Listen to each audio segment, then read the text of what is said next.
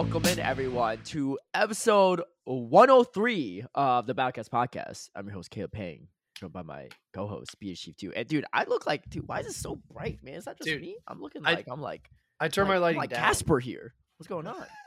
Is it me? I turn my lighting down, so I don't know. Maybe it's a bit of a contrast. Hold on, let me turn on a light behind my monitor. Maybe that'll help. Okay. Looking. Do I still look like the friendly ghost? I look a little better, right? Yeah, I look a little better. A little more balanced. I'm gonna turn on my other light too. But anyways, everybody, how's it going? Yo, we're back. Episode 103. And before, well, a few things. First off, I hope you all liked the intro, the last intro. Some people didn't like the intro song as much. For example, my friend Palmer himself, he's like, I like the old song more. I was like, dude, the old song I felt was a little too campy. Yeah. I was like, don't do this to me. But, you know, this is the same guy who named it Draco Viz instead of Draco Metrics, right? So, I mean, you know. True. You know, if you got bad taste, you got bad taste in everything, right? I'm just messing up. But if you would like the previous song, I could definitely try to make that work. I just thought, you know, this is a little more chill and stuff, right? But, yeah. But we're here. 103. A lot has happened. Fresno this past weekend, if you don't know. What a weekend. What a weekend indeed. I'll catch you up on that. But let's get into the questions. Before we get into questions, if you're wondering, Speedy Chief, where's that hot chip? Ask the man yourself. Talking about this. Ask the man yourself. What's the deets on that? Just got lost in the mail. I think my Dragonite took a wrong turn. It's gonna deliver it soon though. So yeah, you better hit up the Pelipper to drop off the package after this, man. Dude, I was gonna say I have such a backlog of bets. I need to really start streaming and get these knocked out. People are coming at you, man. You thought the beard thing was bad. This is like compounded frustration from our listeners. You know, people like Twostel, like just him. Alvetica, I think, mentioned something about that. Oh, yeah. I mean, everyone, you know. Yeah, but I've seen turtle gifs on Twitter. I've seen them, dude. We need you to eat the hot chip soon while playing Bastiodon. Because if for some I don't want you eating this hot chip right before you cast NEIC, right? Your like lips are all swollen still, right? Going to the next day. You gotta hit the bathroom every few hours, right? Every few minutes. Dude. Would be crazy. Yeah. Would be crazy to cast NEIC. Who knows? No, what do you mean? That info was already released, remember? they literally announced the casters. Dude, they released it dumb early, to be honest. It usually comes out like the week. So early seemed like you forgot. Yeah. Let's go into our questions though from episode 101. Yo, I love it. Our most dedicated fan. First comment on the video. Can't wait. Senor Squirrel Trapper. This copium is effing hilarious. Yeah, totally. These meta changes will make PvP an esport. Good God, you guys are becoming even more delusional every week. Love it. This is the thing, Squirrel Trapper. You went from like starting off with rational things, right? Like, oh, let's not compare to League of Legends. Which, by the way, League of Legends is a whole mess. It's actually really, really bad right now. There's actually a lot of issues with that as an esport. But I mean, I still enjoy the game. But you know, this as an esport, it's not doing well. That aside, you went from doing all that to just straight up just saying clown stuff, right? You literally have no reason. You just like, you think these meta changes going? I mean, I think the meta is different. It's nice. I do appreciate it. There's a lot of changes. I mean, there's stuff I wish that were a little different, but it's better than whatever we had the past 6 months, right? It's still refreshing. People are getting into it. Hey, NAIC is about sellout as well. I think we're good. Yeah. But yeah. Dude, we only saw one Noctowl farm down in Trevenant. Esports, we're here. This is it. Wait, we did? When did that happen? Somebody safe switched Trevenant at Fresno, and it just got eaten alive by a Noctowl. Oh, I didn't even see that match. Yeah. Yeah. It's pretty rough. Not surprised that match didn't go too far. Yeah, I mean, I think we know who won after that. Yeah. Fish on Heater, our friend from across the pond. It's actually he's across a couple ponds. He's across the Great Lakes and more than that. Yeah. But says, totally with Speedy here. Master Balls will be once in a blue moon event, probably once a year. Fun fact, Caleb mentioned we only get one Master Ball in the main series game at the exact same time that I was sorting through my 46 Mewtwo's. Nice. You know, touche. But on the flip side, we only got one starter Pokemon. And we only got one. Well, I don't know. I guess you can get multiple Charmander and Bulbasaur, but it's a little different, right? You're first. Yeah. I remember playing the main series games, and whenever I had that final encounter with Mewtwo, I remember one time I tried to catch it with Ultra Balls, and I threw like 100 Ultra Balls at it, and I just kept on like trying to make sure that I caught it. And if I failed, I just restart, you know, and then try again. I would say I don't know what I did in Red, Blue, and Yellow, but for Silver, there was that duplication trick where you duplicate your Pokemon and you make sure they hold on to your Master Balls. So you have a bunch, right? The thing that always annoyed me though is like amongst my like friend groups and my neighbors, I'd have like the strongest Pokemon. So when we went battle with PvP, I'd be coming out on top. You know what they did? They started duping each other's best Pokemon, trading each other, so that I couldn't beat anything. I was like, dude, you combine. It's just like I'm like going 1v3 at this point, right? It's not fair. Yeah, they went full Voltron on you. Yeah, exactly. Yeah, they fused together. They fused together and then duplicated themselves too. I was fighting three Voltrons at the same time. It's not fun. Yeah, I didn't want to give my best Pokemon, right? Because I thought my best Pokemon was better than their best Pokemon, but it was just not fair. Of course. Yeah. Anyway, Rex says, "Hello guys, have you checked out what new Zygarde is cooking?" I don't actually. Well, I'm not actually involved in the project. Are you involved in the project? No. So in the early founding stages, I was kind of like an advisor, right, trying to bring the other groups together to work on it. But I haven't checked back in on it in a long time. I have seen the Twitter though, and I have seen some graphics that they posted, and the graphics look good. I'm excited to see what they build out. Yeah, and there's a lot of people working on it, a lot of hands on deck and stuff. So I'm excited to see what shakes out from it. I don't know if there's anything super tangible. They might have teased some stuff like this is stuff we're looking for and stuff like that, but I just want to make sure I'm not going to hype something up until I see the working product, right? But it is comforting to know that there's a lot of people dedicated to the project, working behind the scenes, and whatever reveal we have in a few months, I'm looking forward to seeing what comes out. Rex, I assume, well, actually, I don't know. Rex might be working on Zygarde or maybe just is following them. But if you have any additional details you can share with us, or anyone working on Zygarde, be happy to see what that is. E110 says, if I use my Master Ball on a Zorua, I would quit the game. Also, I 100% believe we get multiple Master Balls. I mean, I guess so. FOMO1 says, Niantic said that we will get more Master Balls in the future, most likely tied to big special events through research. And then Front Fight commented, paid in all caps, paid research. Don't know if it's going to be paid or not, but it wouldn't surprise me. I mean, I honestly don't mind those microtransactions from Niantic, right? The $1 research, right? Like that stuff, like is fine, right? It's not that expensive. You get something out of it for $1, no big deal, right? It's more so like some of the boxes are just like they still hot garbage. If you know what I'm saying, you know, if it's you know true. What I'm saying, all the way back from Halloween, and things are still hot garbage. But dude, what about Galarian, Mister Mime, and Keldeo? Those were iffy research packages. The Keldeo one, I feel a little better about, but the Mister Mime, Mister Mime, yeah, they started spawning everywhere. I mean, you get the pose out of it, but that was a pricey one. That was like the start of some of the not so well thought out paid research, but I mean, they made some money off of it. I will say that. Uso45 says, love how Speedy says he only watched the first 20 minutes of the Zoe interview of Michael and all the PP content was in the last 30 minutes of the video. Oh, come on. What do you think about what Michael said about working with Pokemon International to get Pokemon Go up to speed with tournament points at local shops? Dude, this might be a you question, Caleb, because I didn't watch the rest of it.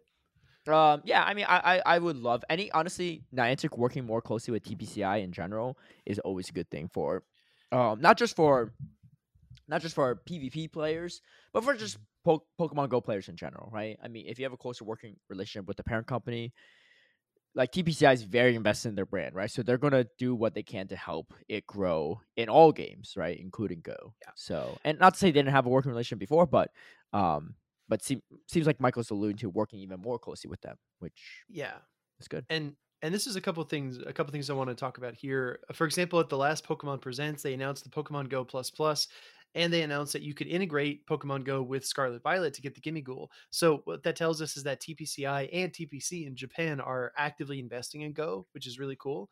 Second point I wanted to make is that Niantic is all about local events, right? They want people gathering for Community Day, for Spotlight Hour, for raids, right? For shadow raids. Dude, I tried to take that on a 3-star shadow raid yesterday. It was a shadow throw by myself. Couldn't do it, right? So, you, like, even myself,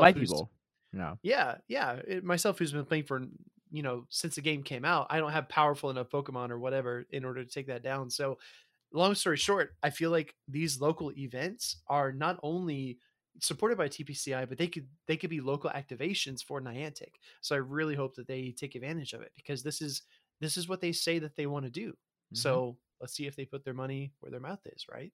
At least the last two regionals, those stops have been loaded. Milwaukee, exactly. Fresno, you know, great place to get people together and stuff too. Julian says, I've been listening to podcasts here or there for a while now and want to say thank you. Congrats on passing 100 episodes. Finally used a Master Ball on Galarian Zapdos. Bad IVs, unfortunately, but I'll take it. And I also was able to hit Veteran last season. I'm super excited for all these new updates for coming season. It will be tons of fun. Yeah, definitely. And here's the thing, Julian. Even if the IVs aren't great, you could always lucky trade the Galarian Zapdos with someone else and try to build one for Master League. I mean, it looks kind of cool for Master League. I know Ludicolo uses a Galarian Zapdos for Master League a lot, and he seems to make it work somehow. So it's not the worst case scenario there.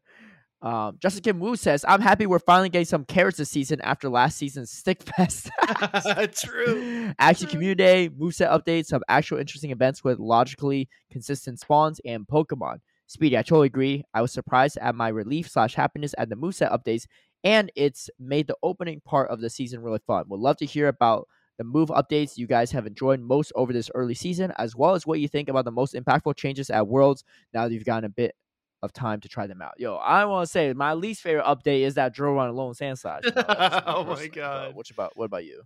Too soon, man. Too soon. Yes. No, I played another drill runner. I played Dugong with drill run, and it's actually really fun. I do appreciate a lot that if you chip a Registeel and switch the Dugong in, it needs to respect that second drill run, which is definitely not something you could have said, you know, even a month ago. But I think the updates are really cool, and I agree with you. Caleb, you also told me you were playing, was it Liquidation Galissapod? Did you? No, not that? Me. I mean, who was playing that? I don't know. I have a rank 1 Liquidation Galissapod. Galissapod for Ultra League, but it's like missing a good second charge move. Fair. Yeah.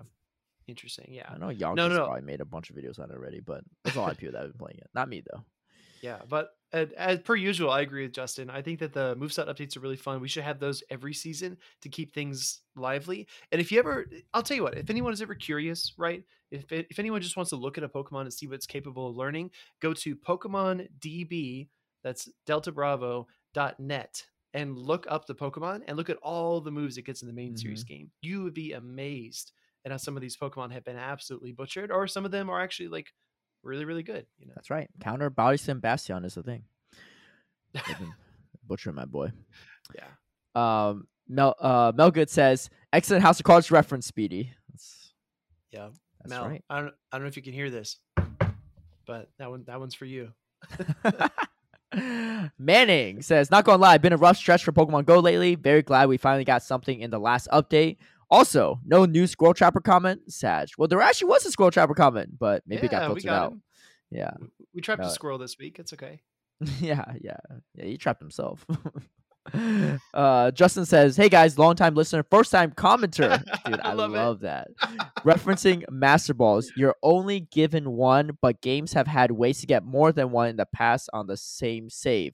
Sword and Shield had a lottery at Poke Centers where if you had the perfect trainer ID on a Mon, which encouraged lots of trading, then you will receive a Master Ball. I'm with Speedy, hoping for one a year or something. Yeah, I mean, I would love more than one. I don't know. Until we know for sure, I'm holding on to mine.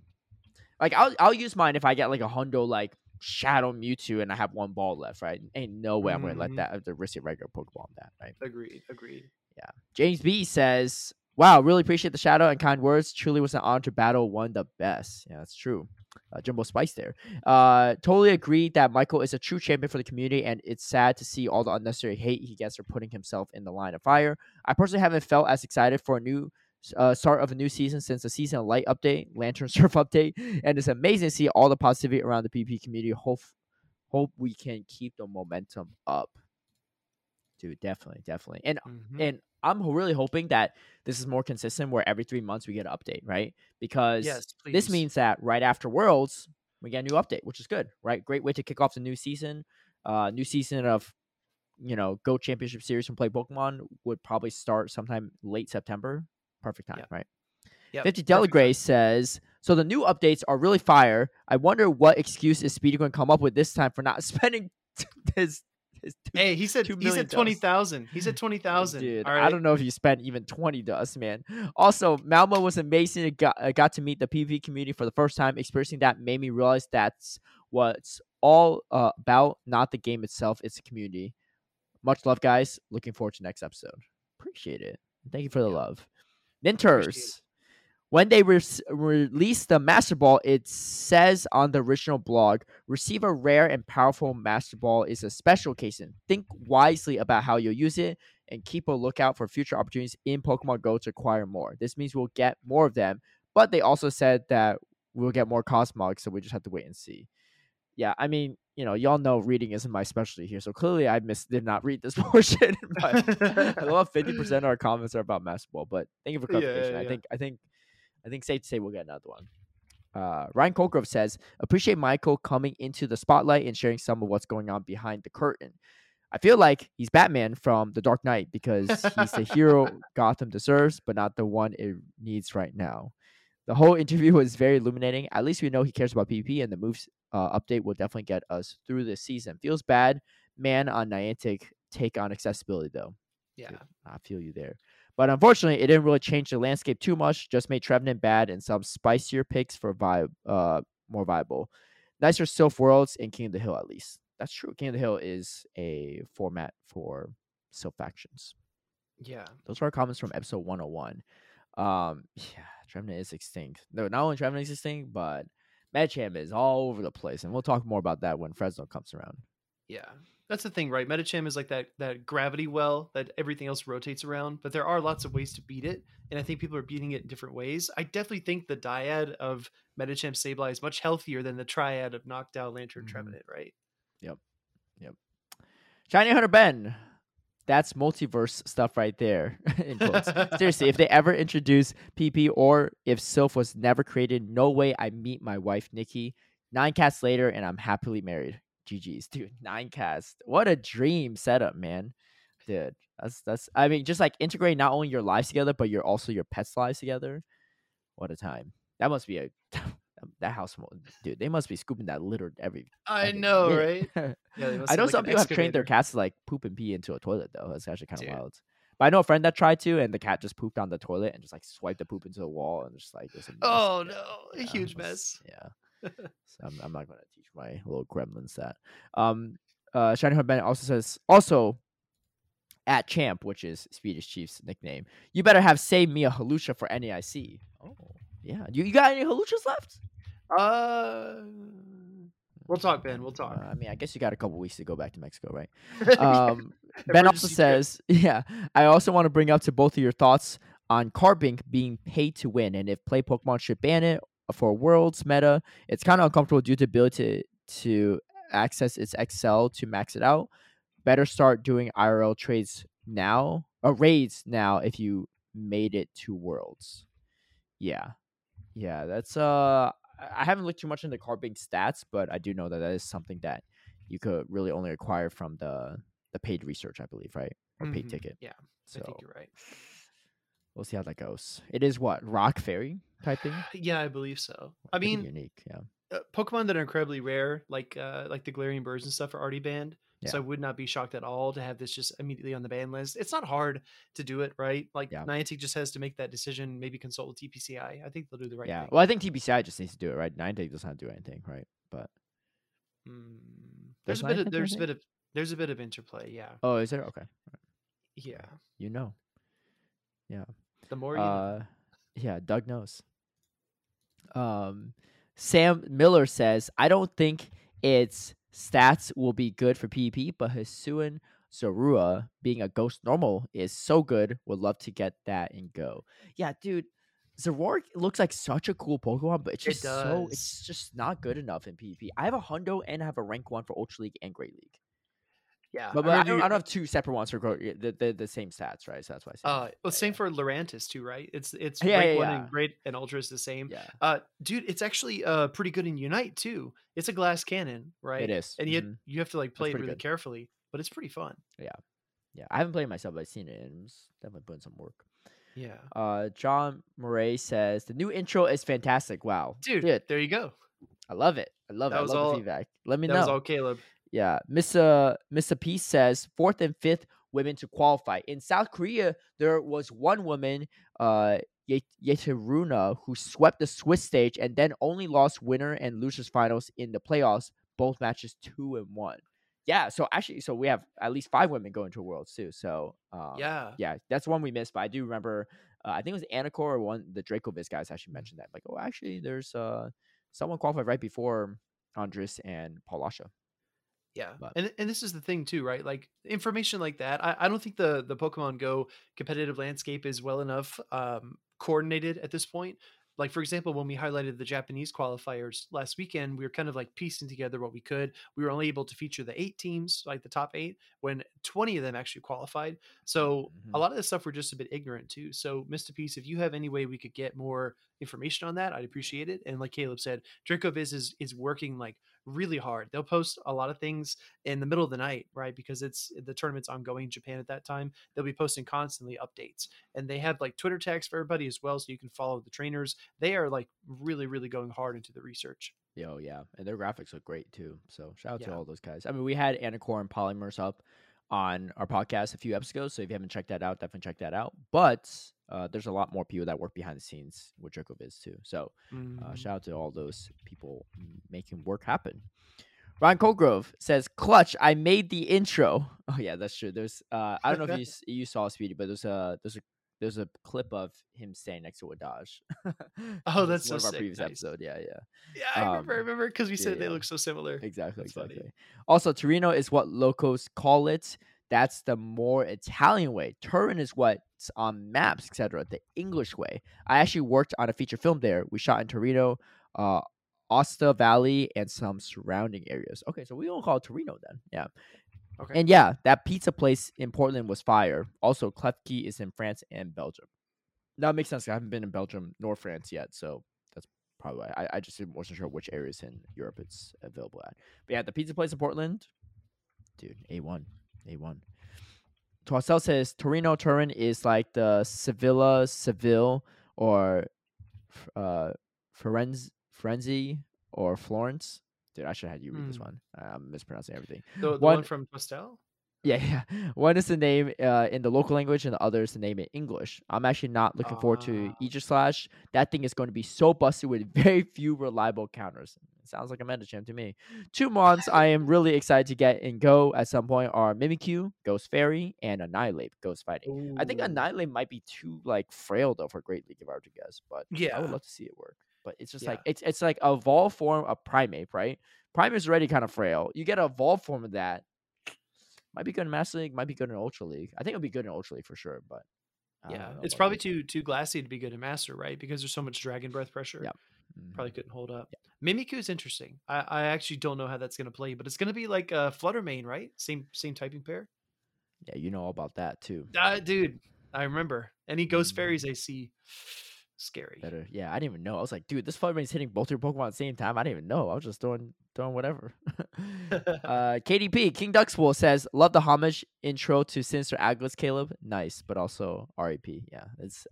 So if you don't know, I used to host another podcast called Sinister Aglets, and we used that as the intro song. So I just grabbed it, because we kind of discontinued that podcast. Speaking of which, that podcast, we never released the last episode we recorded like over half a year ago. Yeah. The last episode. Yeah, it was lost. So people don't even know why we ended it, but maybe we'll find out one day. 50 Delgray says the new meta is like half breath of fresh air, but considering Worlds is around the corner, I understand Niantic not shaking the meta completely. I really hope they bring other fighters to match Medicham and not use the Nerf hammer too much. Ursula is a good example. She has Ice Punch now. It's just a Shadow Claw away from competing toe-to-toe with Dialga and Master League. Also, a small note, Dedenne looks kind of strong in the current OGL meta, maybe even in Pick 6. I mean, hit up Ryan Swag. I mean, there's a lot less Galarian Stunfists these days. There's only one Galarian Stunfist in top 8 at Fresno, actually. There was just as many Galarian Stunfists as there were Togedemaru and Bastiodon, for context, for compared to other Steel types. Yeah, right. That's a meta shift right there. Mm-hmm. Yeah, I don't like how frail Dedenne is, even against Sableye, but it does have some interesting matchups. Yeah, obviously it's bulkier than Galvantula, but it reminds me of it, right? Like, you can win those matchups really well, but you can't carry it through more than one. Yeah. I like Galvantula more, though, because you could debuff and, like, Volt Switch down and just, like, constantly debuff the next things coming in. Like, it's like a snowball Pokemon, right? If you get in the right situation. Yes. You have to spend shield, so there's no way you don't spend a single shield on Galvantula. You'd be out of your mind. Andro says, actually, Gus and Incineray used to charge an animation for the Pokemon. You can check out on things like Staraptor or Talonflame. In the main series game, I believe not every Pokemon has more than 2 attacking animations. I think Mega Rayquaza is one of the things that have many moveset animations. Wait, so what's Andro saying? So Gus and Incineray used the charge move. Yeah, so he's saying, like, think about it's not the fast move, it's a charge. Yeah, I get you. Yeah. Why is that? I don't know. It may be some kind of design choice. But yeah, Gus and Incineray. Yeah. Mm-hmm. Yeah, that's true. That makes sense. Wait, what else learns Gus besides Pidgeot? Oh, Yveltal. Yeah, same thing. Yveltal. That's what I was thinking of, was Yveltal. Yeah. Interesting. Wow. Good eye, Andrew. Good eye. Wait. Doesn't Bastiodon also use?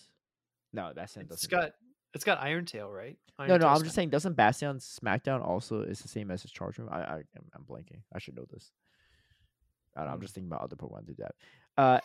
Manning says, really happy for Andress that she qualified for Worlds. Plus, because Manning was the one actually that knocked her out of the winner's bracket on day one at Stuttgart. Actually, I do remember seeing that matchup. Plus, now I finally can say that I won against the World's qualifier after 3 of my 4 play Pokemon L's were against the World qualifiers.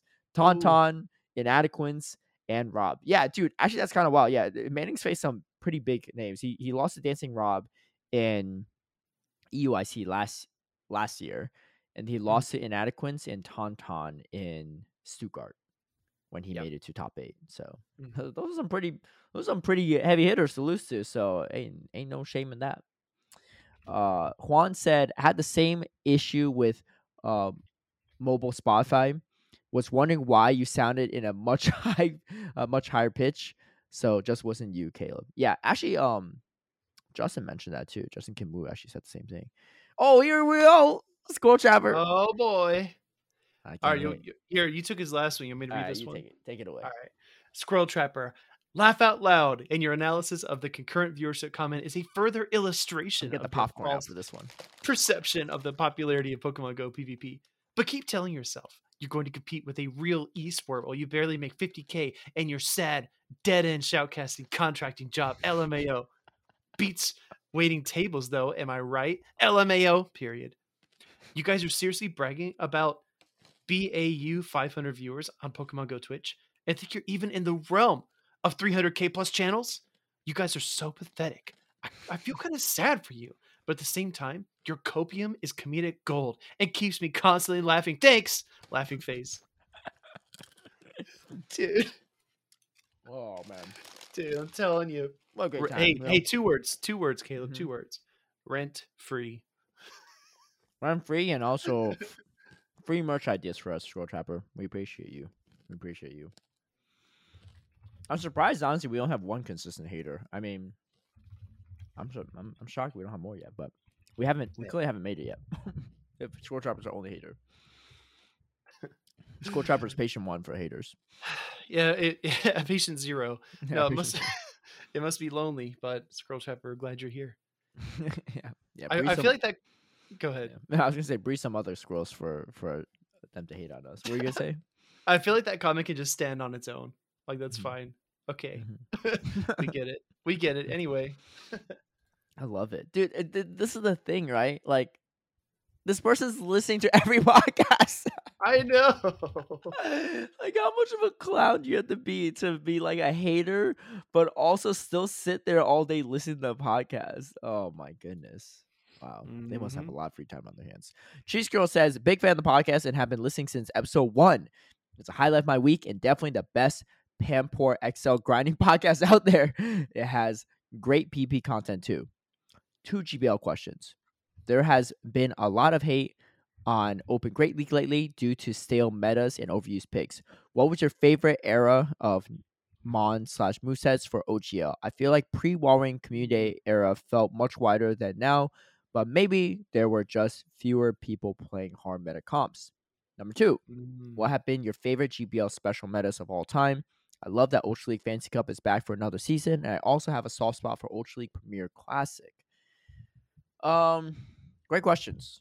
For me personally, I think the favorite era for movesets and mons and like whatever, dude, I gotta say, it was actually season 1. Trevenant Walring meta was actually pretty nice. No, stop. Think about it though. Think about it, right? Oh. We didn't have a ton of flyers, but that was fine though, because you didn't really need a ton of flyers. Everything had a lot of play into everything. It was a nice meta. So okay, so I'm actually gonna go counterpoint to yours. I really didn't like it because every time you saw a Trevenant, you already knew what was in the back. Or GBL, yes. GBL, yes. And Show 6, though, that's a different story. Well, and GBL, for me personally, I chose not to do that. But I know a lot of people did go that route. Yeah. Well, he put in he said 2 GBL questions. That's why I was talking about it that way. Fair, but fair. Yeah, like I said, reading's a poor skill of mine. Go ahead. Yeah. Well, I just feel like the predictability of it made it really boring, especially when you're doing all your battles. And then when you have to like commentate GBLA and stuff and you see these team comps and you're like, oh gosh, I wonder what's in the back. It's a Walrein, you know, when you've already seen the Trevenant. I felt like Walrein, Trevenant, Nidoqueen was relatively balanced. There was room to play around with things.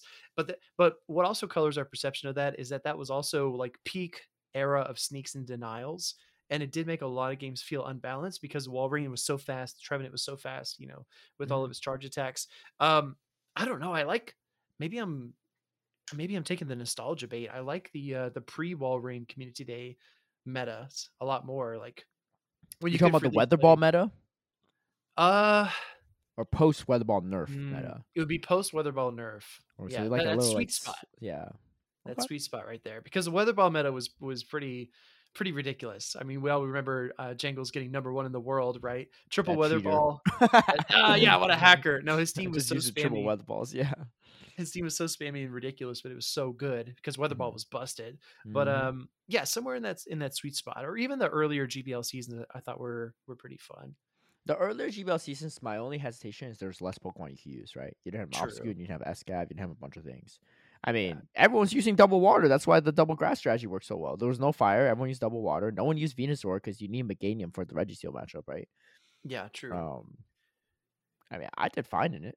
But maybe, honestly, pre-XLs was also a good time, too. You know, once XLs drop, like, it's just the bulk on, like, Azu, Bastiodon, Medicham, like, all that stuff just, like, went through the roof. Like, more frail picks, like, that Shout Banette I was using a lot of just did not have much play, right?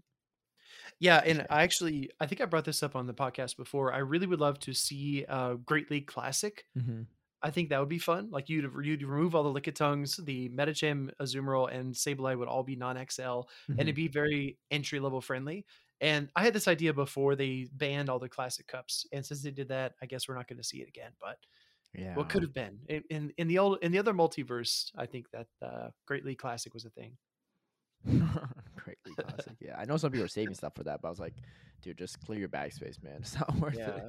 Dude, you're already looking in 2025. You're looking at freaking level 60. Dude, I'm at 700 plus Jellicent candy at the moment. XL candy. I'm ready for Shadow Jellicent. Also level 60. Dude. Yeah. What has been your favorite GBL special metas of all time? I think about this one. You know what I considered doing as well. I have like an endless number of projects. You guys know this. But I considered doing was like an end of the season wrap up, where you could like rate all the cups from the season. But it's tough to remember everything, right? I feel myself like thinking back. I mean, yeah, because by the time you're doing this, it's 2025. And you have to remember 5 seasons worth of cups. Come on now. I like the retro cups. I think the retro cups are fun, where there's no steel, no fairy. My favorite is actually the Remix Cup, the Great League Remix Cup. Really? Good, right? Where they ban like the top 12 used Pokemon. Like those are really nice. It's usually like a kind of like a Frostlass Lapras meta, but It's actually really fun in my opinion. It is, yeah. Similar. Well, the retro cups have a lot of ice too. The frost ice. Yeah, retro cup is nice too. Yeah. Some of the Ultra League cups are nice too, but it's just like there's usually if I'm doing well in it, there's just long queue times. So it's just not as affordable. Ultra League Fantasy Cup was fairly affordable too. That was actually a fun one for sure. I actually really liked Ultra League Holiday Cup. Great League Holiday Cup was awful, but Ultra League Holiday Cup was a lot of fun with like Auroras and Giratina stuff. Lantern, it was a lot of fun. Yeah. James B says, I like the new intro and outro, but I have to say, as a longtime listener and fan, may need to reevaluate after all the Connecticut food hates. Yeah. Whoa. Fair. Yeah. Jumbo Spice is a Connecticut native, or lives there at least for now. While it's no NYC, Boston, or LA, I think it's super underrated. Not just the pizza, which I'll defend as the best in the country. Wow, okay. Even compared to Chicago, but the diversity of food is very solid. Next time you're in the area, I'll give you some recs that will absolutely change your mind. See, I grew up in Connecticut too, so I'm like, man, I must have just been not going to the right places. You know, says, by the way, congrats for Fresno, Caleb. Well, thank you. We'll talk more about that in a little bit. Justin Kim Wu says, I was trying to think of a Pokemon I had accidentally transferred previous episode, and I couldn't think of one, but I just thought of this, and this is worse, so I thought you might enjoy it. When I started playing a little while ago, my son really wanted a Melmetal, so I looked up how to get one. It looked to me like the only way to get it was either the special research or through Let's Go Eevee. It sounded like you only interact with the Pokemon home through the Switch, which we didn't have at the time, so when I finally got a Meltan through the research, I dropped 500 rare candies. Typing this makes me cringe so hard, by the way. To evolve and third move it. Then Lucky traded for his Meltan, into which I put another 400 rare candies for evolution.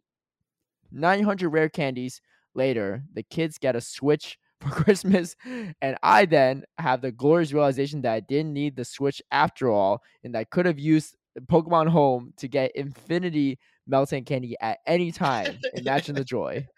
Also, great intro music, and I thought the commentary involving PP community /versus RNG based game satisfaction was on point. Thanks as always. I appreciate it. To be fair to you, Justin, Pokemon Home and getting the Meltan box from Pokemon Home wasn't a feature until like at least over a year or two when they released it. True. So before, you actually did have to find someone with a Switch and give you a Meltan box of that. So.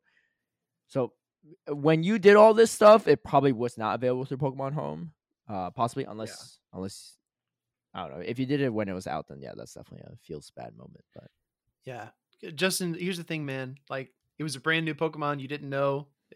Nobody's gonna fault you for that. At least you're not part of this secretive maximum Meltan candy society that we think exists, where people just dump all their rare candies in that Pokemon when you can just get it for free from the boxes, which is ridiculous. I don't know if you knew this, Caleb, but back when Daniel Zaneri was making more YouTube content and Noibat first came out into the wild, he wanted to do a battle feature video with Noivern so badly that one of his buddies actually caught one and then dumped like a bunch of rare candy into it to evolve it, and then traded it to Daniel, and then he like dumped a bunch of rare candy into it to power it up and double move it.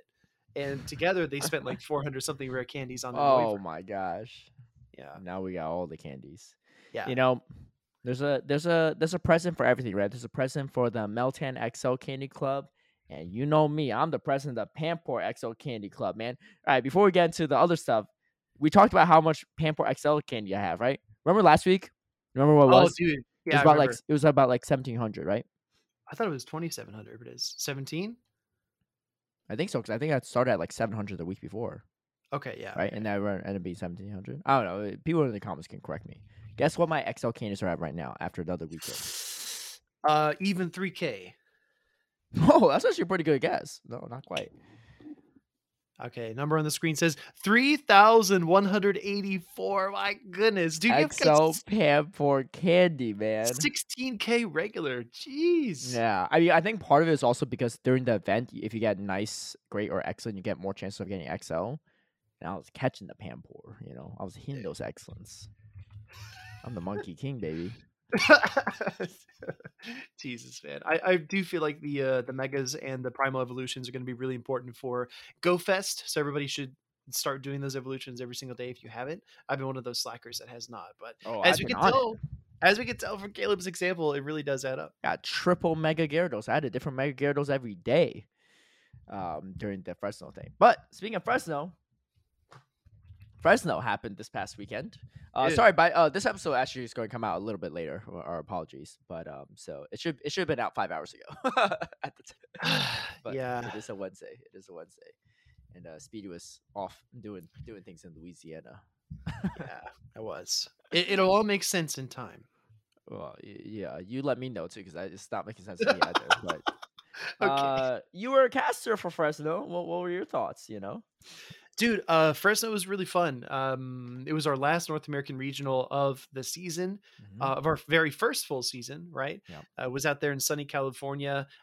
It was quite warm, but I'm used to it, right? Having lived in the Southeast my whole life. Dry heat, at least. It was a dry heat, humid. Yeah. Dude, strange thing, right? This might be TMI, but I think this is what listeners live for. The air in California is a lot more dry, like Caleb just said, than it would be in the Southeast. And I'm of course not accustomed to it. My nose actually got super dry on the inside. Oh, after being there for a weekend. Yeah. Did you get nosebleeds or no? No, but close to it. I think you probably experienced this when you came from Atlanta to LA. I don't know. I mean, it is a lot drier, but it didn't really impact my nose fluids, but I just have a sensitive nose. So yeah, but I guess so. But yeah, no, it was a really fun tournament. I think we had about 66 players sign up for it. Yeah. I do think next season, the last tournament of the season, will probably get higher participation. I think all the tournaments will continue to grow, but especially the last one, because man, this was it. Like this was it. Ahead of NEIC though, yeah. Well, that's the thing though. You have to go through 229 other people right now, or 249 other people to get to NEIC. But I don't know. Fresno was a lot of fun. The day two meta was really cool because, like you said, we had a Bastiodon, we had a Togedemaru, we had a Togetic in day two. The teams were much more unique, and I know a lot of people are saying, well, Metacham is still around. Metacham is still the big 100% dog. Usage day two. Literally 8 out of 8, exactly. Uh-huh. They were like, oh yeah, you can't replace Metacham, it's too good. But at the same time, it just feels so much healthier because we saw so much neutral play, like Sableye taking down Metacham, Noctowl taking down Metacham, Altaria taking down Metacham, even neutral moves like Earthquakes and Zap Cannons can KO a Metacham. It's not unbeatable, right? But at least when you're in those matches, you have neutral play. And also it's not super devastating. It doesn't have like hard-hitting Shadow Ball that can just one-shot other ghosts or one-shot a bunch of stuff. If you're not up against, like a Dragonite with Ice Punch or a Toxicroak with Psychic, Metacham can't one-shot a lot of stuff. Mm-hmm. And it does struggle against steals because it doesn't have the right charge attacks. Unless you're playing Dynamic Punch or Power Punch, right? Unless, yeah. I will say, Dynamic Punch came in clutch for me, dude. Like, multiple games. Yeah. If you didn't know, I was competing at Fresno, and I ran the same team I ran in San Diego, except I replaced the Trevenant with Shadow Venusaur. But I also ran the same moveset on my Metacham. Again, I just hate, people having safe swaps in my team, so, I want to make sure nothing felt safe. And let me just say, Dynamic Punch Metacham felt good, man. And here's the thing, right? You gotta be like, yo, Caleb Peng crazy, man. Running a Metacham moveset that loosens the mirror when there's 100% Metacham usage? What are you smoking? I'm just saying, man. I ain't smoking nothing, but I'm on that good stuff because that Dynamic Punch came in. Yo, here's the wild part, too. Every one of my battles, except for my first round battle, were streamed. So people could check back and look at the record. But my first round matchup, the guy didn't have a matchup. He had a Deoxys Fence. Actually, a fellow listener too. Shout out to Ricardo. Actually, kind of a local mine too in LA, but says he listens to the podcast as well too. So it's great to run into him and some other people too that listen to podcasts. But I'm pretty positive that my Metacham, despite it losing the mirror, was never stuck in a mirror matchup versus another Metacham. Yeah. Not once. And there weren't any, I didn't see a single Azumarill. There weren't any Azumarill in top 8. I didn't see one.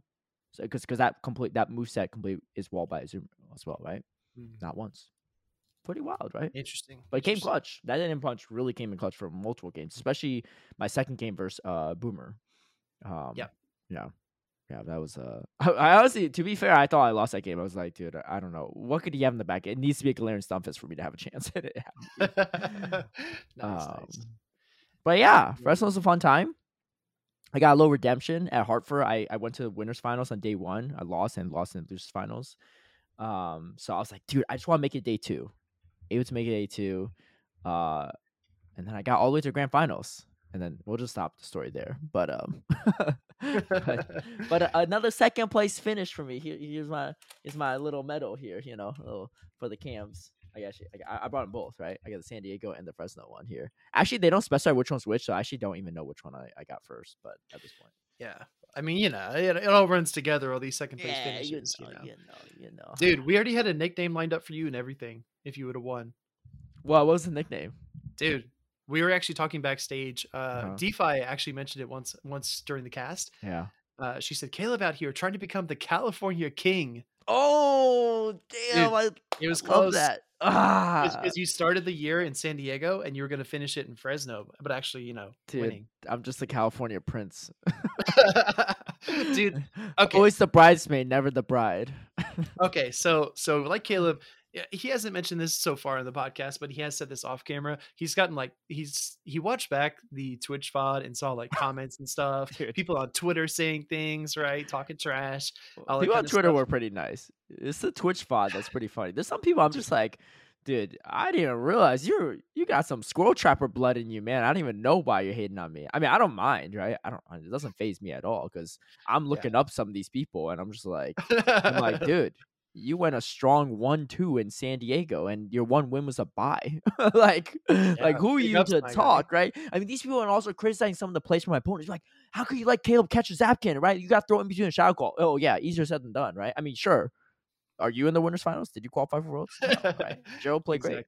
Yeah. Dude, I don't know. And honestly, I was hoping you could illuminate this because if our listeners also watch the regional, how it just felt like Elite was just one step ahead with all the predictions. Dude, some there of was those that matchups, and the lone Sand Slash beats like 5 of my Pokemon. So yeah, like, true. What I really should have done is just force my way into bring Medicham every game. Like the problem is he brought Sableye into every game. Oh yeah, and Noctowl. Oh yeah. So it was not a good time, and he had to mention with Psychic, but the thing is, Medicham could still have some play into Noctowl. So I just need a dodge to Sableye. Like I just have to play really risky RPS ABA lines to have a chance. Yes. I was looking back on those games, like he out predicted me and but he also had a team comp advantage. And looking back on it, I think out of this, so I got swept in the grand finals. If you don't know already, I was in the winner's side, so he had to beat me twice, 3-0 twice. But but looking back on it, there were definitely at least one game I could have won for sure if I played it a little differently. He baited out my Medicham when he had it alone Samson's back. Like I should just throw in Sky Attack as Reggie and give him my own Reggie, and I'm just he's one shot away from getting Focus Blasted where I'm still 2 shots right. Yeah. There was that game and maybe one other game I could have played a little differently, but that was it. Like looking back on, if you scrim me with his team, I'm gonna lose majority of time. Anyone using my team versus his team is probably gonna lose in most situations. But on top of that, he's also really good. Like you give someone a team comp advantage and they're really really good. Like it was not a fun time. But I try to make it fun. I try to throw some sludge bomb at lone Sand Slash. I try to make it interesting, but dude, that's the thing there, just to spice it up. Yeah, that's the thing too, man. Like the way he made the predictions, he would have, for example, he was hammering you with the Shadow Swampert, right? Because you had double steel. Yeah, the one time I swapped the Registeel, he had a Shadow Swampert in the back. I'm like, oh, exactly. Gosh, and here's the thing, right? Me, like it was not a fun time. He ran the Shadow Swampert like 2 or 3 games, and then when you finally started bringing Venusaur, he's like, nah, knocked out Sand Slash. Just like you couldn't do. Knocked out Sand Slash. Boy, I'm like, I can't do nothing. Yeah, you're playing 2 versus 3, more or less. It felt like I was playing 1 versus 10. But that's fine. I don't mind it. I mean, I think at the end of the day, I still did a lot better than I expected to. Even though it wasn't the biggest tournament, there were still some really solid battlers at that tournament, and I'm pretty happy with how it went. You know, I think against Ramberto, there was a lot more play. I could have had more chances. I think going into this grand finals, I already kind of knew. I was like, if I had to face Elite, I'm going to have a struggle, right? I was really rooting for Gerald for personal selfish reasons because he had an Altari that he was just too scared to bring into my Bastion. And, I had a lot of neutral play into Gerald. Elite, I already knew, I didn't have a single alignment. I just didn't, I had, one alignment game, and that was it. That was one of the most mismatched, team composition grand finals I think we've ever had. Yeah, Yeah, I think really good players recognize that too, right? Some players are like, "Man, Caleb just got destroyed," which is true. Yeah. But why the destroyed? They're the Twitch pod telling you about it. Yeah, exactly. But I'll take it though. You know, I mean, getting second place twice in one season, double qualifying for Worlds, going to grand finals twice is pretty. I'm pretty happy about it. You know, I honestly was just going for top cut, and I made some really great plays in my opinion that I'm very proud of. Right, I got some good react. Yeah. Like the Zach Cannon catch, not too bad, right? You got to commentate it, and then the Boomer games were pretty good too, especially in the end game with the Metacham and stuff, powering through everything. But yeah, dude, it was so much fun being in the booth with Butters. Right? Yeah, all the wild plays, he was just losing it, and so was I. Man, yeah. My apologies to Phoebe Defai, who had to commentate my 06. I could only make that one so interesting, right? As casters, they're just like, looking bad. 3 Venusaur counters, and he's got Venusaur in the back. Yeah, by game 5, I was like, all right, I need the headset. I think I know what's gonna happen next. Yeah. Start getting ready for the interview.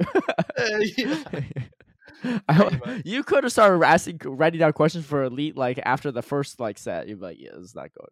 I don't know, man. I wasn't gonna abandon you that early. I knew. But I legit was scratching my head like, what do I do at this point? Like, I've never been so stumped, right, into team comps. But yeah. I mean, you can't beat the Sand Slash with Bastiodon, right? You can't beat it with Registeel. With Sableye, you're gonna take a lot of damage. With Venusaur, you lose the zeros and the 2s. And so either no shield or he just double shields and he still wins. And the problem is, like, if I don't have Metacham, what do I come in with, right? I mean, like I'm still getting like chewed apart with whatever I come in with. So. And that's the thing too. Elite is so good, right? One of the best Go Battle League players in the world. That if you tried to play ABA, dude, he would just switch out and pull something out of the back line and then just try to sweep anyway. Yeah. Like, what can you do? Wait, and I talked about this on the cast as well. I was like, look, when a trainer has this good, when their mechanical skills are this good and their knowledge of the game is this good and they have a team composition advantage, like they're almost like complete. You can't really get around it. It was kind of like when I faced against Softove. Like, Softov's team was super weak to my Shadow Venusaur. Like, I had such a strong team composition with just that Shadow Venusaur alone. Like, I won a game where I led my Noctowl into a Lantern, and she had a Lantern, Noctowl, and Glaring Stunfisk, and like my Noctowl could do nothing into that team, but I was still able to win because Shadow Venusaur were just so oppressive into her team. So, you know, sometimes that'll happen. You know, it is what it is. Kind of my own mistake too. I think I read it in. Did I miss that comment on YouTube? Someone actually asked a comment about it. It said like, "Oh, like ironic, what you're saying at this one part." But I think I missed it in one of our last. I saw it. I must have just forgot to read it. But I think I said Shadow Lone Sand Slash was like overrated. Like, it's good for GBL, but not for Show 6. And I was sorely mistaken. That thing was too strong in Show 6. Of course, I didn't prep for it because I didn't take it seriously. But here we are. Elite actually won with the same team that Paul Lasher ran actually at Torino. And a Mind Joke too. I think Mind Joke ran the same team. Yeah. And here's the thing too, right? Like if you look back at the World Championships from last year, Godon Hada had Shadow Kanto, Ninetales, and Registeel, but the rest of his team was a little bit weak to Charm, Ninetales, and that's that final game with Dancing Rob. He used the A9 to beat him. So like, yeah.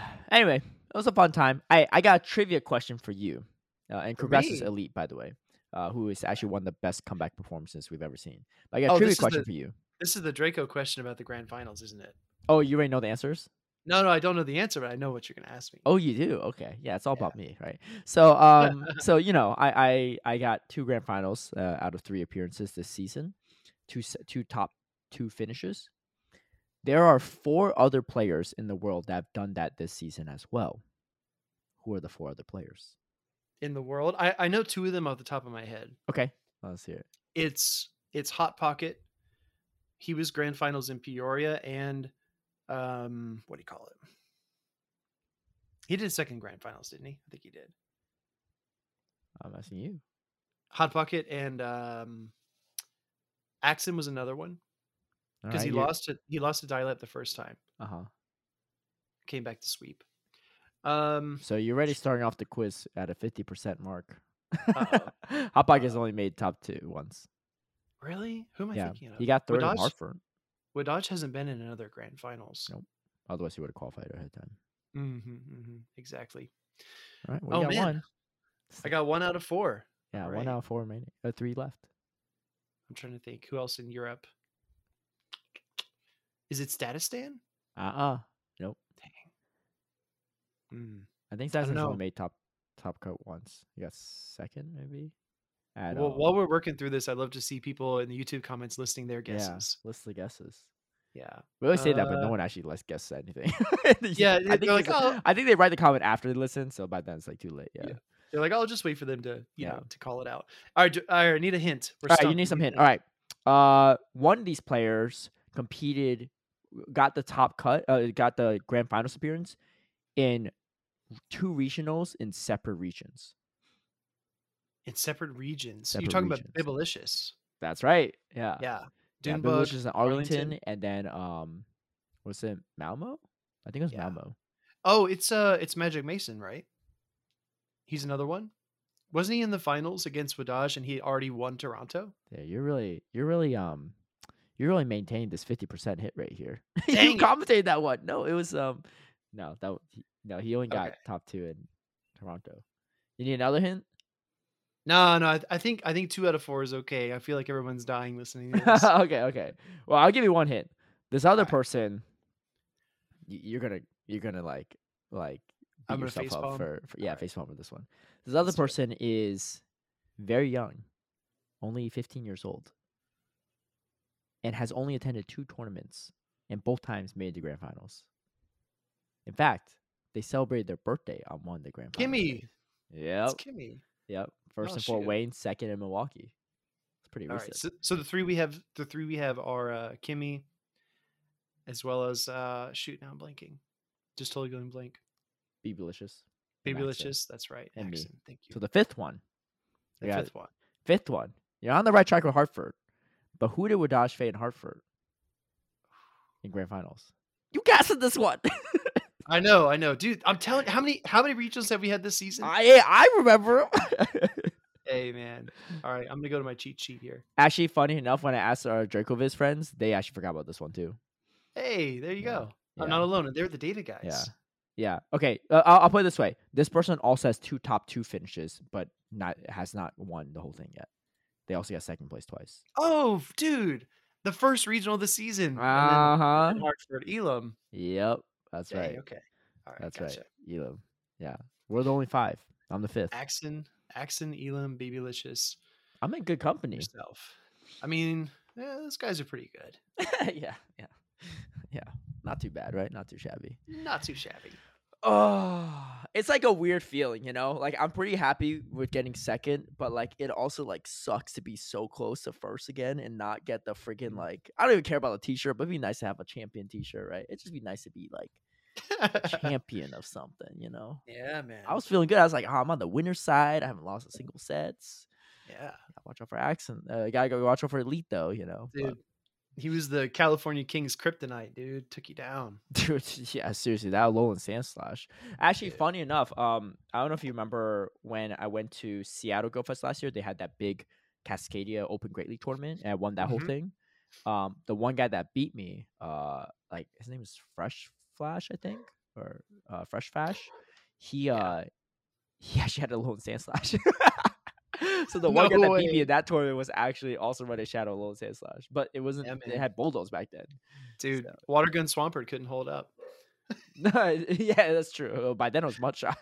That's a deep cut. Yeah, deep cut. I had no fighters. I had no fighting type Pokemon, but no match I'm there. Anyway, what a great time. Looking forward to NEIC. I will be casting that one, so I will not be competing there, but should be good. Anyway, with some events on the horizon, it's your community day, Speedy. Dude, it's coming. Yeah. Squirtle Community Day Classic. Let's absolutely go. Mm-hmm. Dude, I've got some wild Squirtle goals, man. What's your Squirtle goal? My Squirtle goal is to build an XL Shadow War Turtle for Great League. Do you have one that's worth powering up? Do you need like a hundo or like what? Okay. No. It's got an L-shaped spread, but it's not like a 0-15-15. It's something else. You're crying wolf, man. You're crying wolf. Everyone listening is be like, he's talking about these power-up goals and everything. Meanwhile, you still haven't spent a drop of dust in years, right? Talking about this Shadow War Turtle is going to come around during the next Squirtle Community Day Classic in 2040, right?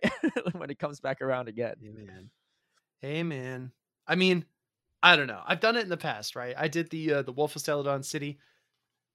It was a good time spent. Did I spend 10 million that time? Dude, this is going to be twice as big. So dude, it needs twice as much build up. Okay, we'll see. I'm at 21.5 million, by the way. Not bad. It just keeps going up. Not bad. I don't know how it keeps going up too. I'm still catching stuff too. I'm just like, I think I'm just like making stuff. I'm made like multiple T-Tars level 50 recently too. Nice. Probably for that mega. But this will be July 9th on Sunday, 2 p.m. to 5 p.m. It seems like they just got rid of the 11 a.m. to 2 p.m. idea, which I personally don't mind because it's like completely gone. Yeah. But I'm not really down for that.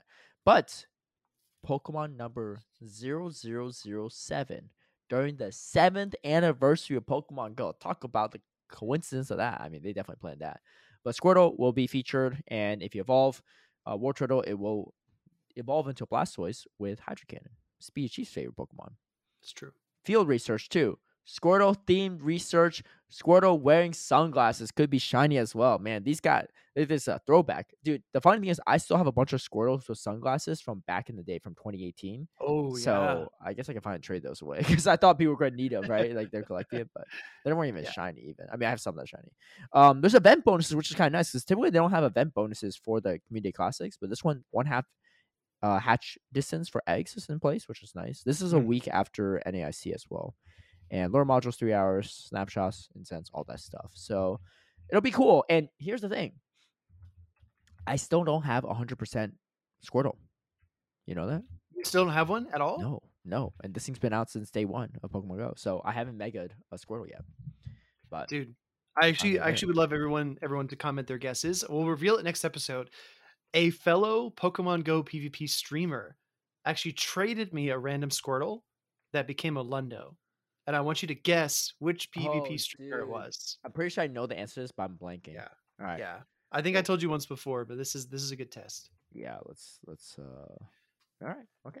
Well, yeah. All people drop your guesses. Don't forget to bring it up though. We're gonna forget. It's gonna be 5 episodes later. Be like, oh yeah, by the way.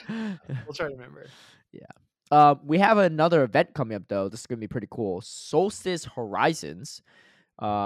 June 16th to the 25th. So starting in 2 days from now, and we get not a debut, but Mega Sceptile comes out, and I don't have any Sceptile or Trico Mega Energy because I didn't do any of them. I finally got enough for Mega Swampert though, so glad to have that. Nihilego comes out, and it can be shiny. Whoa! And shiny Fomantis. We're talking about the rank ones. I have a rank one for Ultra League and Great League, but they're the same one, so I need to find maybe another rank one. But I've been trying to build this for Ultra League for a long time. Yeah. I'm closing in on the XLs, but not quite. I haven't shiny one's nice. The spread on the Great League is really weird. It's a 1493 for a rank one. So weird looking. It's CP. Strange, but the same IV spread for both, right? We were talking about this. I think it's 0.1515. Yeah, we were talking about this off camera. I finally got enough from I can't remember which event it was, but it was a few weeks ago. Mm-hmm. A lot of Fomantis in the wild. I'm up to my 296. So that's on my list of things to build on the Stardust stream. Okay. Oh, this is a pretty cool one too. During the daytime for this event, you might even get Hisuian Sneasel in the wild. This is the first time Hisuian Sneasel will be in the wild. Not from eggs, not from GBL. Could get yourself a good spread Hisuian Sneasel. I have a hundo that I want to make for Master Premier. I know. I remember telling you this because you're trading it. Yeah. Dude. Yeah. But I only have like 130 XL, so I need to catch him. Good news for you. Not only do we have Hisuian Sneasel during the daytime, we have regular Sneasel during the nighttime. So more chances for XLs. Also, spawn in the wild, there is at nighttime. I didn't talk about daytime spawns because they're all pretty bad, besides Fomantis, I think. But Drifloon's okay. Ladybug maybe, but yeah, I'm not really a fan. Seawaddle, dude. Seawaddle's worth it. Yeah. Let's get to DJ at nighttime. This is the good stuff, right? We got Stunky could be okay. You need access for Ultra League. Yeah. Fungus, extra dust, Phantom as well. I mean, Trevenant's not really useful anymore, but Catch Cup, bro. Oh, true. Catch Cup. That was my secret weapon in Catch Cup. I built a 1478 Trevenant to get Legend on the last day. You know, times are tough when you're making 1478 Trevenants. Ooh, yeah. But that could be good. Who knows? Maybe they'll buff Trevenant back again. Hopefully to some degree. It's just like, I just hate that it's literally like almost unusable at this point, right?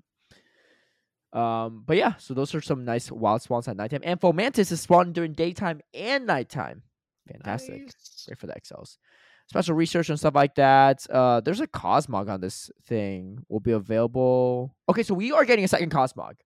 Yes. Okay. Paid research. Yeah, based on our YouTube comments, here it is. We are here. So paid research, but you do get another Cosmog. Cosmog is one of those Pokemon where you can actually trade for Lucky. They're not mythical. Mm-hmm. So you can swap it. And I swapped a few Cosmogs. I shouldn't say a few. I swapped one myself, and then one of my friends that doesn't care about Pokemon Go just gave me her Cosmog. Nice. But neither were good. Yeah, and then other than that, event bonus. This is kind of cool. 2x stuffs for catching Pokemon. Oh yeah. Yeah, and then Lunatone, Solrock will be spawning everywhere, regardless of where you live. Blah blah blah. But looped into this event, and this is where it gets interesting. We got another Rocket Takeover. Let's go. So yeah, that's gonna be a good time.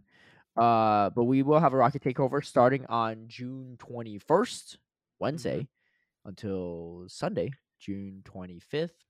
Dude, yep. So why just 4 days? I don't get it. I know it's the last 4 days of the Solstice event. You'll have rockets and all the Solstice spawns, which is kind of cool. Shadow Regirock though is going to be a thing. And dude, okay, yeah, go ahead. Oh no, I was going to say is again, if you're trying to bank these radars these days, you can't complete the first page. If you complete the first page of tasks, that's fine. Don't claim all the rewards. Otherwise, you will not get a new rocket event thing, like research, until you claim the previous one. You can claim it late, right? You can say, like, you actually claimed it and you need to claim this one. You can still claim it after the event's over and you'll still get the previous month's rocket research, but you can't bank any, right? So just a heads up if you're trying to bank anything. But yeah, Shadow Regirock. What were you going to say? I was gonna say, of all the three Shadow Regis, this is the one for Great League. This is the standout Shadow option. That Shadow bonus helps so much with the Stone Edge and Focus Blast combination. It actually makes this Pokemon really interesting in Open Great. Will we see it in place of like regular Registeel? Probably not, but I think it will be a player in Go Battle League for sure. Okay, it could be good. I mean, Ultra League could be really nice too. Here's the thing: the Earthquake from Regirock in Ultra League is just not enough damage. It doesn't one shot a lot of things, like not even like Drapion, Shao Drapion, Skuntank, stuff like that. So you need the extra damage. So that might be interesting. I might get at least one, but again, the Rocket like Regis are not great because they have a base stat line of 666. Yep. So you gotta be really lucky. You got like a 6, 15, 15 or something like that. I think like Elam got something like that for Registeel, and of course you can't trade it. Remember, you can't trade it. Yeah, you can't trade it. Yeah. You don't want to burn all your Rocket Raiders on Regirock, right? Just to get a bunch of bad spreads, right? Boo. But it seems like at this rate, we might get them in raids, though. So, yeah. I did get one Shadow Arcanine, which was not good, but it was what it was. But from this past weekend. But yeah, you can use the Charge TMs to get rid of Shadows, or Frustration, sorry. And then event bonuses, more Team Rocket balloons and stops everywhere. So at the end of this event, we're going to have Shadow Alolan Golem and Shadow Alolan Graveler. We're going to have Shadow Lediba. We'll have Shadow... Let's not forget Shadow Alolan Geodude. Excella for Great League. You want to make it level 50. Yeah. You know, Cliff got one for regular Shadow. Regular non-Shadow, so... That's insane. We're going to have Shadow Perugly as well as Shadow Garchomp and more. So I don't know what other new Shadows are going to release. And more is just confusing me. If it's going to be a new Shadow, you should just let us know, right? Don't say and more. I don't want to find out that there's a Shadow Shield on later, right? You got to hype it up now. I think the and more might be like there might be other new Shadow in rotation, but they're not new Shadow Pokemon. Like they're just old Shadow Pokemon. One acronym you need to understand, all right? One acronym. FOMO. FOMO. Fear of missing out. You got to get out there and figure out what else is in the rocket pool, all right? You know what's not an acronym though? What? Meta. Got him. It says over here on the right side that Pancham as a shiny will be available for the first time ever. Dude, why couldn't they do this before? I've been hatching so many 12-kilometer eggs. Make Sandile shiny and Scrafty shiny at this point. It means that you're gonna have to buy more incubators. So, dude, go to the web store. Yeah, I guess so. I got a bunch of eggs ready, but I don't think they're gonna count for this one. Like, I don't think they're eligible. But either way, it's going to be good. We have another Shadow event right before NEIC, which is nice. So for those who are trying to compete NEIC, they need to make new Pokemon, stuff like that. Great time. Yo, I found out from my friend Palmer's up the other day, he doesn't have a Shadow Swampert in Great League. How? Dude. Right? Like, I was like asking for some of my teammates for scrims to prep for like day two, and one of my opponents, Boomer, had a Shadow Swampert. He's like, "Hey, yeah, I don't have a Shadow Swampert." I'm like, "What? Wow, you're a day one player. How? Yeah. What did you do with your Shadow Swampert? There's no way, right?" That's wild. That guy's on something else, but yeah, it is what it is. He's an interesting guy. He is. Yeah, he really is. With very low resources. Anyway, that's about that for that event. So going to be interesting to see how that plays out. And we're still in season 11 of GBL. We had a bet. First, a veteran has to run Zacian, Propass, Breloom, and Liquidation. Something with Liquidation for a full set of GBL. Mm-hmm. I don't think you've hit veteran yet, right? I have not. So I started off Saturday morning. I got my ELO, right? The morning of the tournament. It's like 24, right? 2440. Pretty good starting ELO, right? Come on. You're like within spitting range of veteran. Yeah, well, I was spitting backwards because like it did not happen. Oh, shucks. I mean, to be fair, I was playing a lot of the tournament and stuff too. So, true. But I think my current ELO is at 2412. So I didn't really move. Okay, what are you at? You got your ELO yet? Dude, I'm rank 18. So working on it. You better start powering up that Breloom. We'll see. We'll see. I will keep a timestamp. But yeah, that's our update on GBL right now. We gotta come up with a bet though for Legend. We'll see. Do you still want the perm? I'll still offer the perm on the table for me. Yeah. Dude, what if you were perm if you had the perm and you had to go to Japan like that? Like if you went to GoFest. Well, the end of the season would be afterward, right? Depends on how quickly they hit Legend. Okay, fair. All right. Okay, we're gonna do perm then. Perm for Caleb. What you want? Another spicy chip? Man. Oh man, double spicy chip. I don't know. I have to think on this. I don't know, dude. Yeah. I don't know. Maybe people in chat drop some ideas. It's gotta be equivalent to me getting a whole perm. Yeah, I have a decent amount of, like, you can't see right now. I have a decent amount of hair. Like, this is, dude. Like, look at, if you actually can't see, dude, this is actually kind of wild. I've never done this before. I'll describe it. Dude, it. I look like the girl from The Ring or something. So Caleb just flipped his hair, right? He usually has it back. He flipped it forward, and it's all the way down to his lips. Yeah. It literally covers his whole face. Dude. Dude, that's a lot of hair to perm. Dude, you could be in your punk rock phase right now. Yeah, I just like spike it up like a mohawk, dude. I didn't realize my hair was that long too. Yeah, I gotta tell my barber to cut it shorter next time. Yeah, I just trim the sides. Yeah, that's pretty wild. Yeah, hey, tune into the YouTube version if you want to see that. Yeah, we'll think on it. If anyone has ideas, drop them down below. What Speedy should do if he loses the race to Legend. Also, you also need to tell me what you want the 2-week handicap or what. I love to source the ideas from the chat, right? I think people it's a hit on the pride for sure, but yeah, it is. Sometimes you need to take what you can get, right? We'll see, dude. Even with the 2-week gap, Polly couldn't get it done. I mean, but part of me feels like, and you could correct me if I'm wrong, that you're not trying as hard once I hit Legend. He's like, well, I already lost, I'm just gonna take my time, right? I think if I hit it and you're like, shoot, I got 2 weeks, I got 14 days to do this before I lose to that, then you're gonna hunker down, right? Right. It's like if we're running a marathon and I'm so far ahead, but then you find out I tripped and fell with 100 meters to go. You're only like 400 meters behind. You're like, oh shoot, there might be a chance here, right? It sucks for him, he tripped, but I'm going for it, right? So you're saying there's a chance. Exactly. So I don't know. Let's do this. Let's lock it down next week, but let's take some YouTube comments. I'll brainstorm around myself too. Yeah. We'll source from our awesome listeners. Yeah. Outside of that, I actually forgot to come up with a tea topic, but do you have any tea in mind for this week? Oh man. Thinking of it on the spot. Let's see. The only thing that's coming to my mind right now, and I don't know if you would like to touch on this or not. Maybe we can let everyone follow up and let us know what they think. But the only thing that's coming to my mind right now are the spectator passes. Oh, Worlds, yeah. Mm-hmm. And the resale amounts for those. How much are they? Because I haven't seen them yet. dude. You're trying to. I've seen. Yeah. No. I'm just saying, like, I've seen some for like $200 or $300 per pass, and they were $15 originally. Are they allowed to easily resell like that? I don't know. There's, you know, Arcanine posted a tweet and said that if you change your name on your account abruptly, then they'll notice it. I don't know what that means. Yeah. But I mean, the way it's designed, right? Like, people are going to try to get those passes. They are going to try to do whatever they can to get in. And a lot of people enter the contest with like no intention of going, with like no tickets booked, no spot at Worlds. They just enter it because why not? Maybe they wanted to resell it, right? Yeah. So the system itself is not bulletproof. I'll say that. But is there a perfect system? Do I have a better suggestion? Not really. So yeah.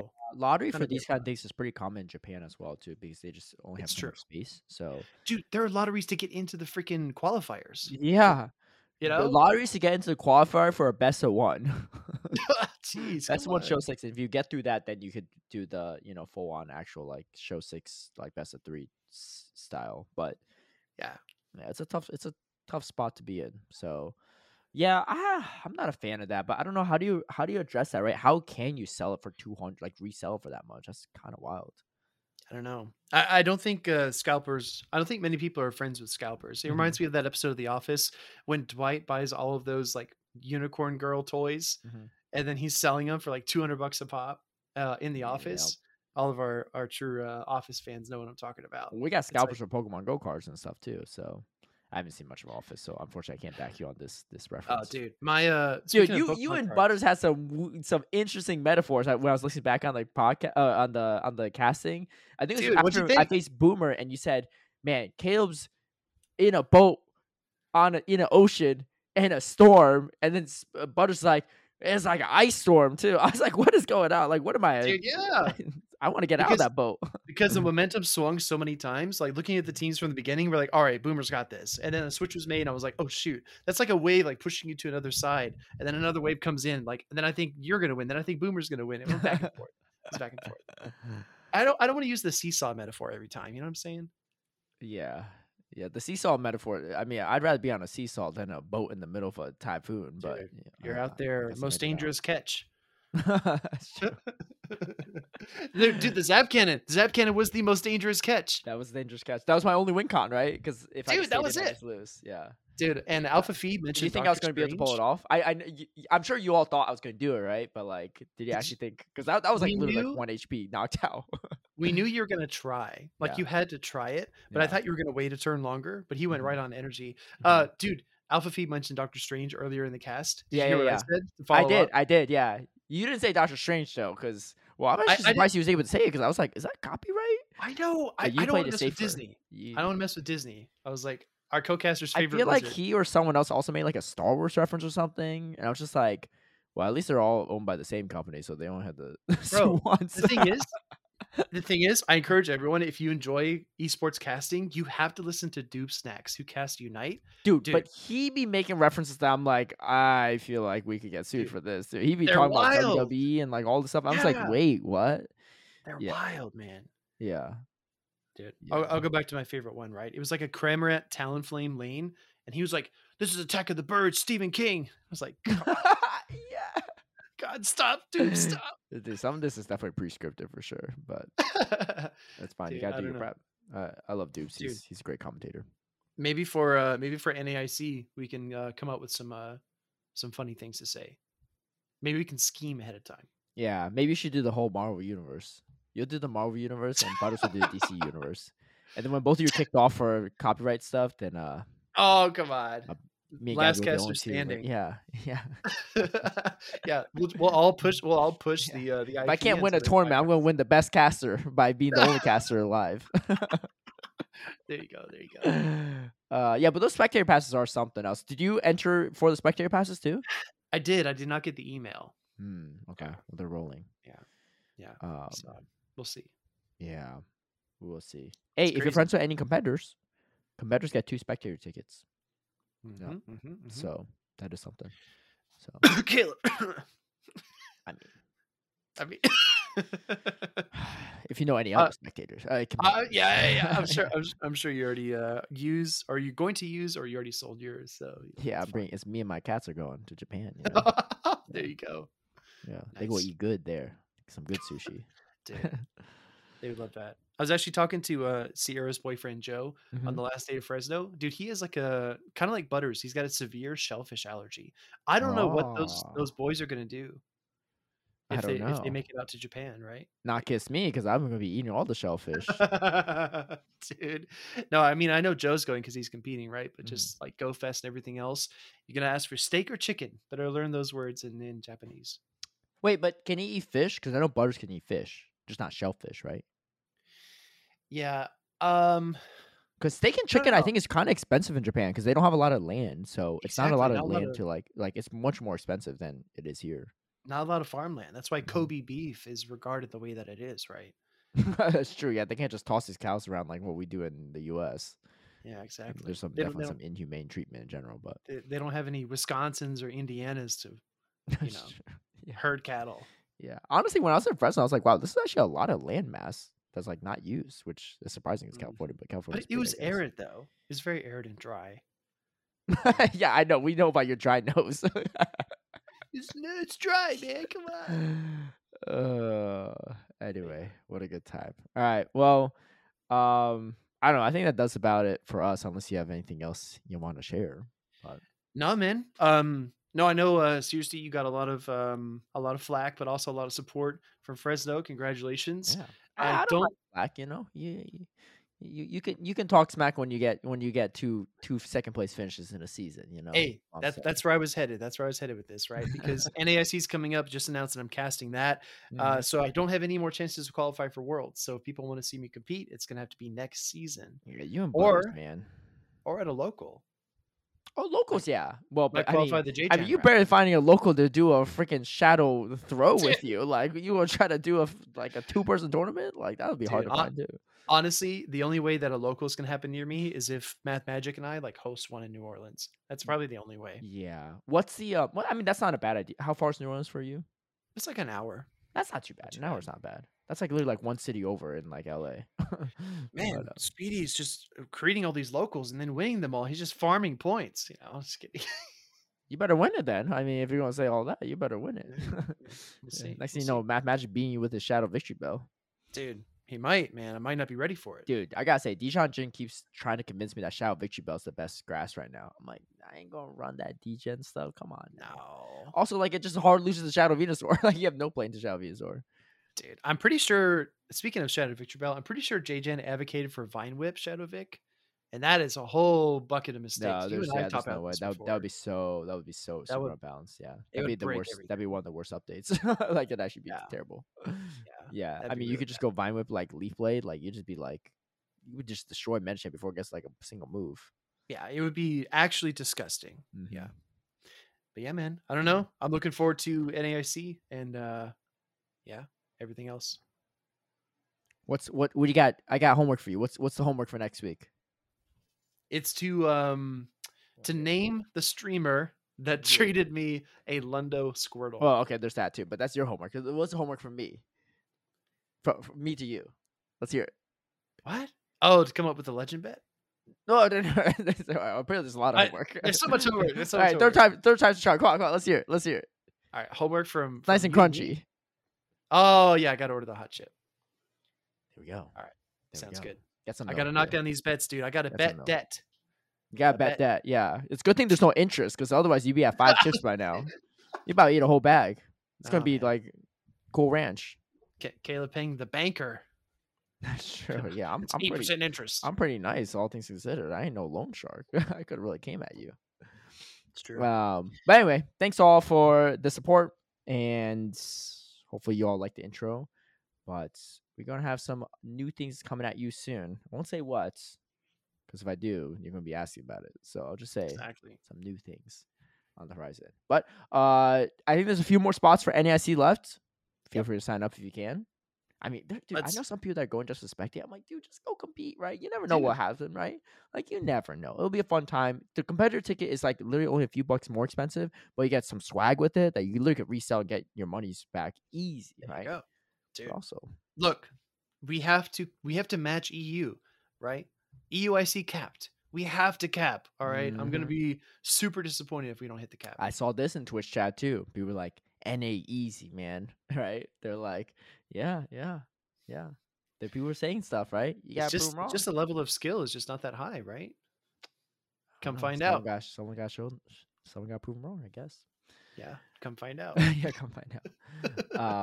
Anyway, that does it for us. Thank you all for watching. Again, apologies that this episode's a little bit later, but if you don't listen to it right on release, then you're good to go. But I know we got some loyal ones like Squirrel Trapper. Dude, that's the crazy part. Squirrel Trapper was the first one to comment. Literally listen to the episode on release.